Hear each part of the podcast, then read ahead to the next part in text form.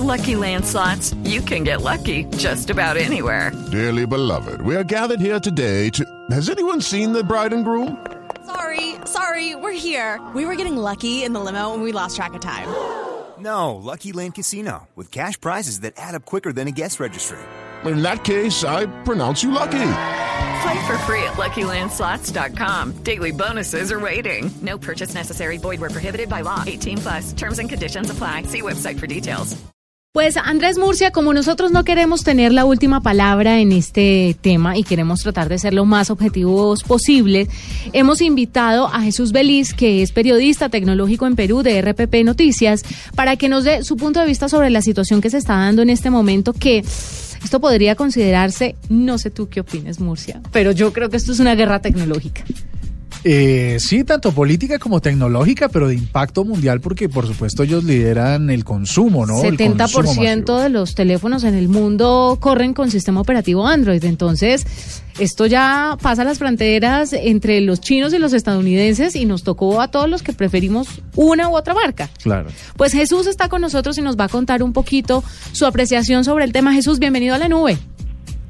Hola Juanita, Andrés, buenas noches, gracias por la invitación. En verdad es un tema realmente picante y todos estamos pendientes de lo que pueda pasar en las siguientes horas con el caso Huawei y Google.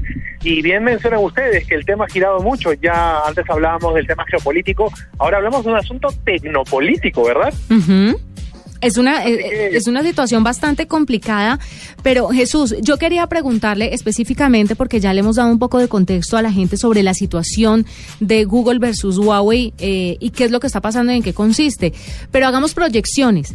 ¿Qué va a pasar entonces con las otras tecnológicas? Leía un análisis de un experto en tecnología también que me encontré por ahí en alguna página diciendo que Apple sería una de las más afectadas. Y aquí entre Murcia y yo conversando entre los dos decimos, no, van a ser los más beneficiados. ¿Qué piensa usted?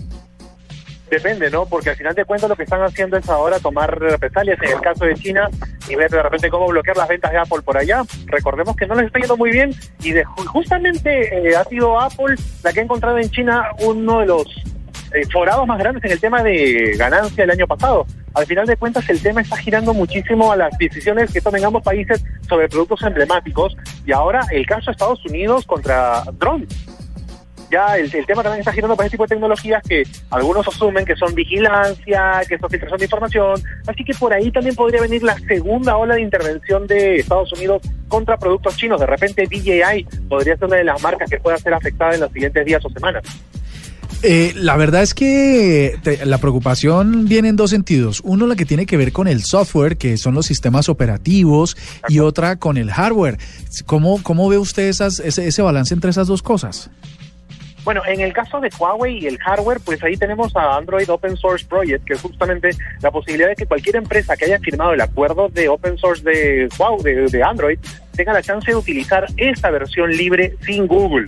El problema es que nosotros estamos acostumbrados a que nuestro teléfono con Google o Android by Google sea casi un piloto automático, porque al final de cuentas se encarga de la sincronización, se encarga de la ubicación en tiempo real, de la distribución de información a diferentes dispositivos, del backup en WhatsApp, que ese es el otro asunto que no se está mencionando mucho. Recordemos que la integración de WhatsApp a través de Google Drive te permite guardar y almacenar todas las conversaciones que tengas, fotos, videos, y sin problemas y sin fricción. Ahora, ¿qué va a usar Huawei? Su propia nube, seguramente.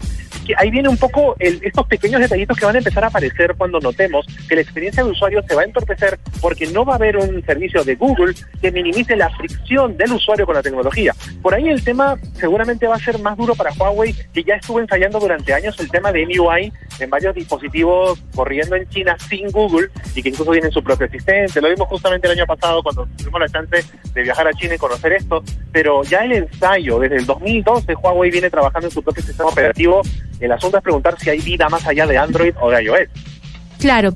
Jesús, cuénteme de qué manera eh, podría Huawei salir de este embrollo. ¿En cuánto tiempo tendría listo este nuevo sistema operativo?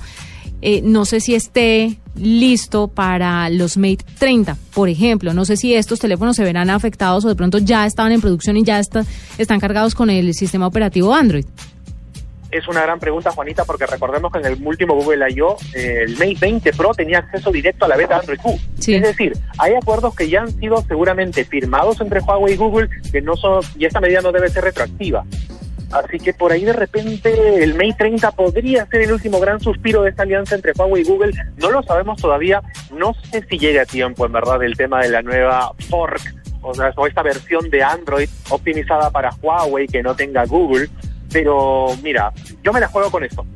Quiero, quiero ver si podemos jugar a la futurología con esto. Yo creo que al final de cuentas, el próximo año vamos a ver a un Huawei seguramente mucho más fortalecida con su propio ecosistema de soluciones. Acordémonos de esto. Eh, van a sacar un televisor 8K 5G.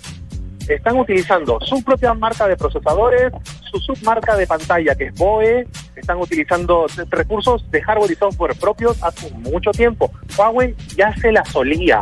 Sí, y es por eso que está tomando estas decisiones.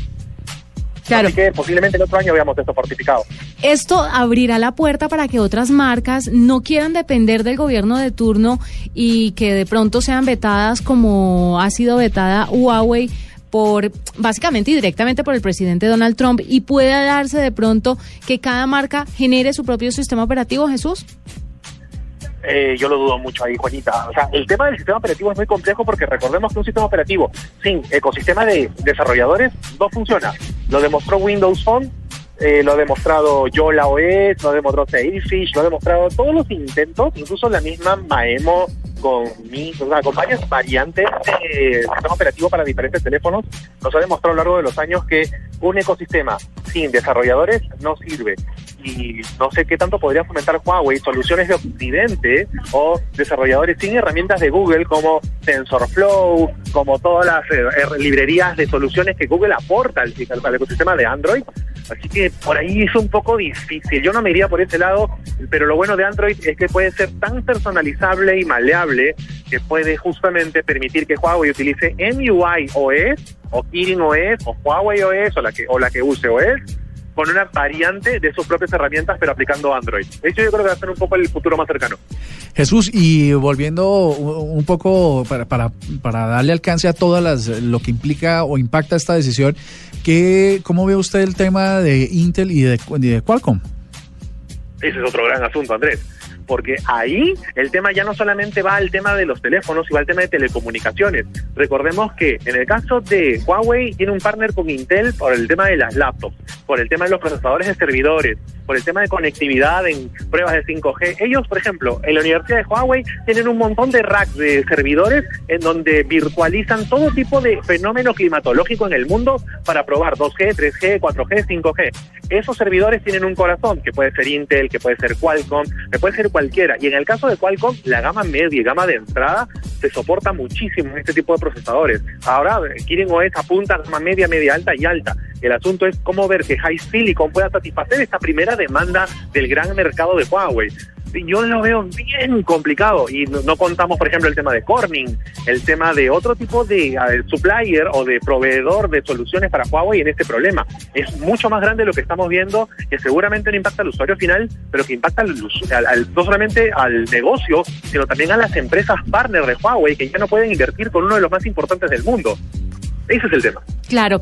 Pues Jesús, gracias por estar con nosotros, por contarnos un poco sobre sus apreciaciones de, esta guerra que se está dando de manera tecnológica, esta guerra tecnológica y obviamente con el importante rompimiento de relaciones entre Google y la marca china Huawei. Es Jesús Feliz de RPP en Perú que nos habla una vez más aquí en la nube.